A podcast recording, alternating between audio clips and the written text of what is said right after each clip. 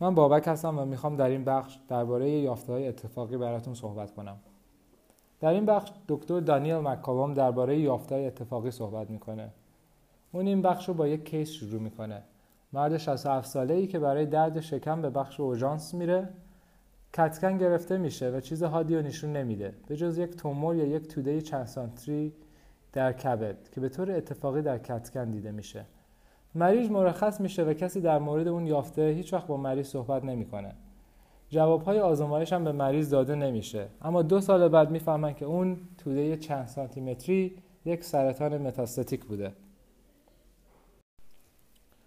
ما به عنوان پزشک چه مسئولیتی درباره این یافته های اتفاقی داریم؟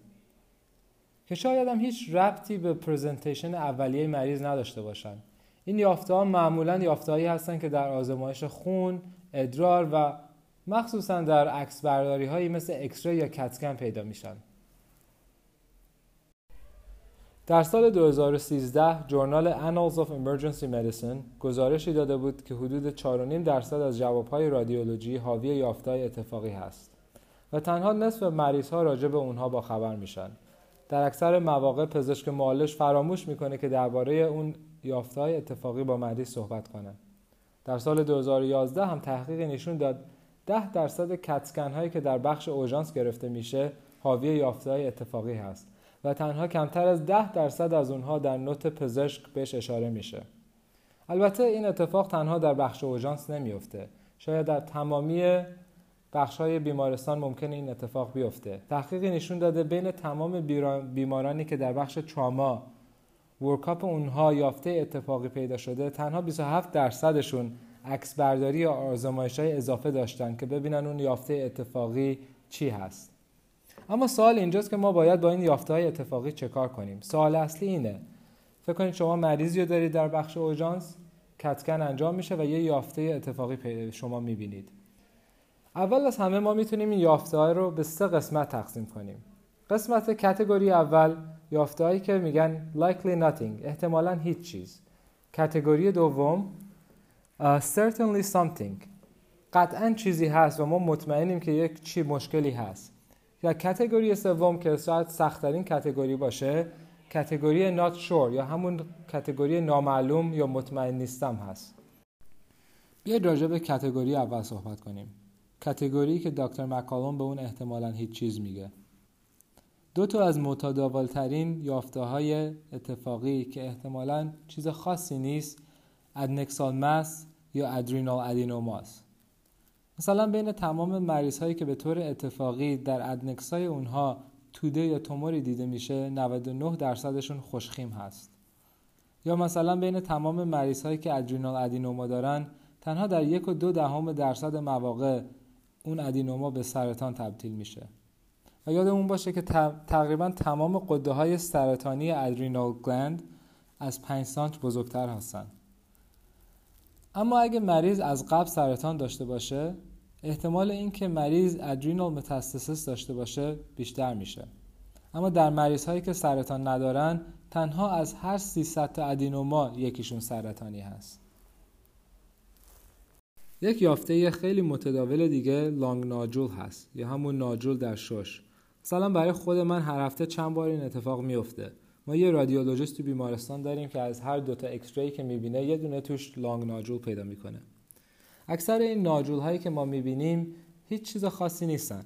حتی در بیماران پر ریسک که بالای 50 سال سن دارن و 20 سال سابقه سیگار کشیدن تنها دو 6 درصد اون ناجول ها سرطانی هستند. اما سوال اصلی اینجاست که ما باید چه کار کنیم؟ وظیفه ما به عنوان پزشک اوژانس در قبال این یافته های اتفاقی چیه؟ ما وظیفه داریم که به مریض دستور عمل شفاهی و کتبی بدیم. ما باید از مریض بخوایم که با پزشک عمومی صحبت کنه و اونو در جریان بذاره. شاید در خیلی از این موارد پزشک عمومی مریض از قبل از این یافته ها خبر داشته باشه.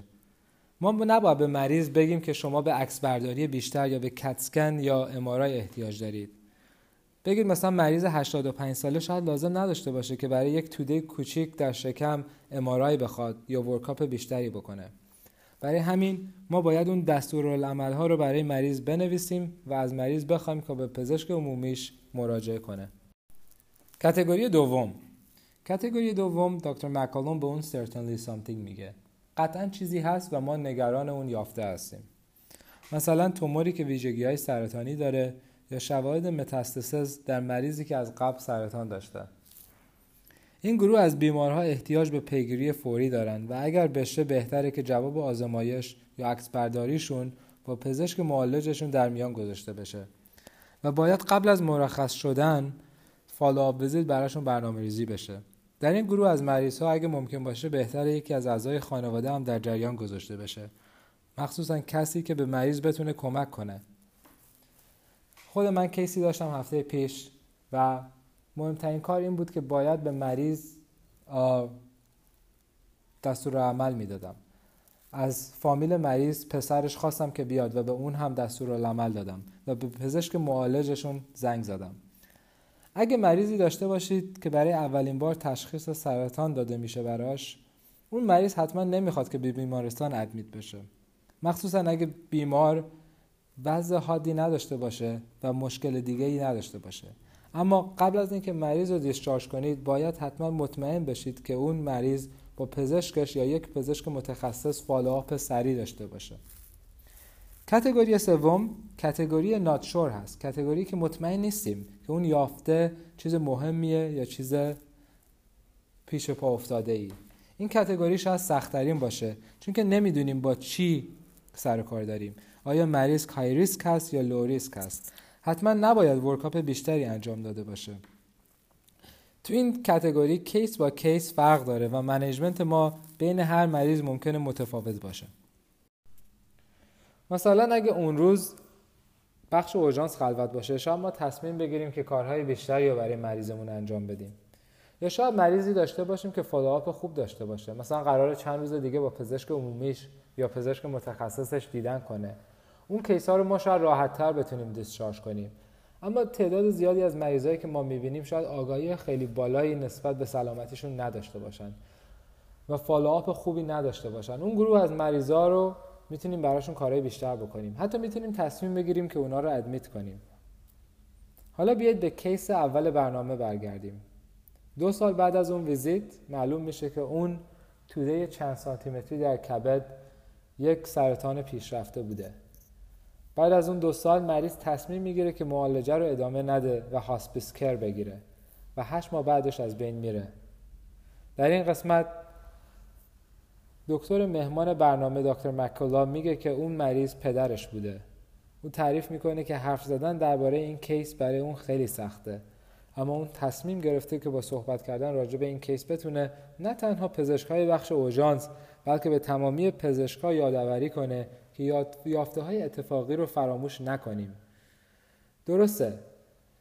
اشتباه اجتناب ناپذیره و ما انسان های کاملی نیستیم. اما باید سعی کنیم که بهتر باشیم. در آخر هم دکتر مکولا اشاره که می‌کنه که این اتفاق تنها تقصیر یک دکتر نیست بلکه یک مشکل سیستماتیک هست و آدمای مختلفی مقصر این موضوع هستند پایان این بخش شاید یکم ناراحت کننده بود. اما بیاید از اون استفاده کنیم تا به یاد داشته باشیم که یافته های اتفاقی رو سرسری نگیریم و اونا رو به راحتی فراموش نکنیم. برای همین بیاید نکات مهم این اپیزود رو خلاصه کنیم. نکته اول دستورالعمل شفاهی و نوشته شده برای بیمارانی که یافته های اتفاقی دارن ضروریه.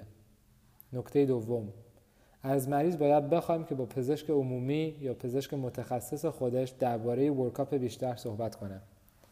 نکته سوم مریض هایی که ریسک بالا دارن و یافته احتیاج به پیگیری سریعتری دارن ما باید سعی کنیم که خودمون با پزشک اصلی مریض تماس بگیریم و اعضای خانواده رو با اجازه مریض در جریان کار قرار بدیم و نکته چهارم مهمترین کار در این مورد پیگیری فوری و ریفر کردن مریض به پزشک عمومیش یا پزشک اصلیش هست.